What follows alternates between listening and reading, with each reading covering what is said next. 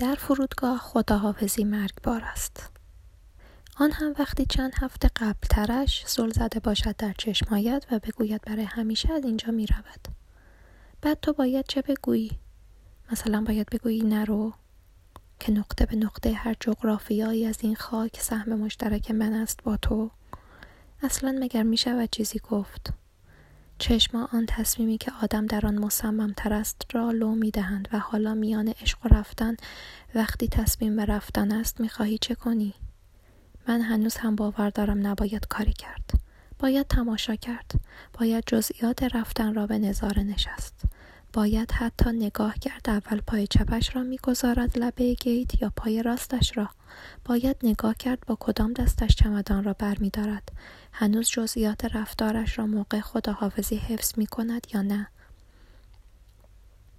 باید تنها تماشا کرد و به خاطر سپرد لحظه به لحظه آن زمانی را که تا به اتمام برسد ویرانی آغاز می شود. من تنها یک اشتباه کردم.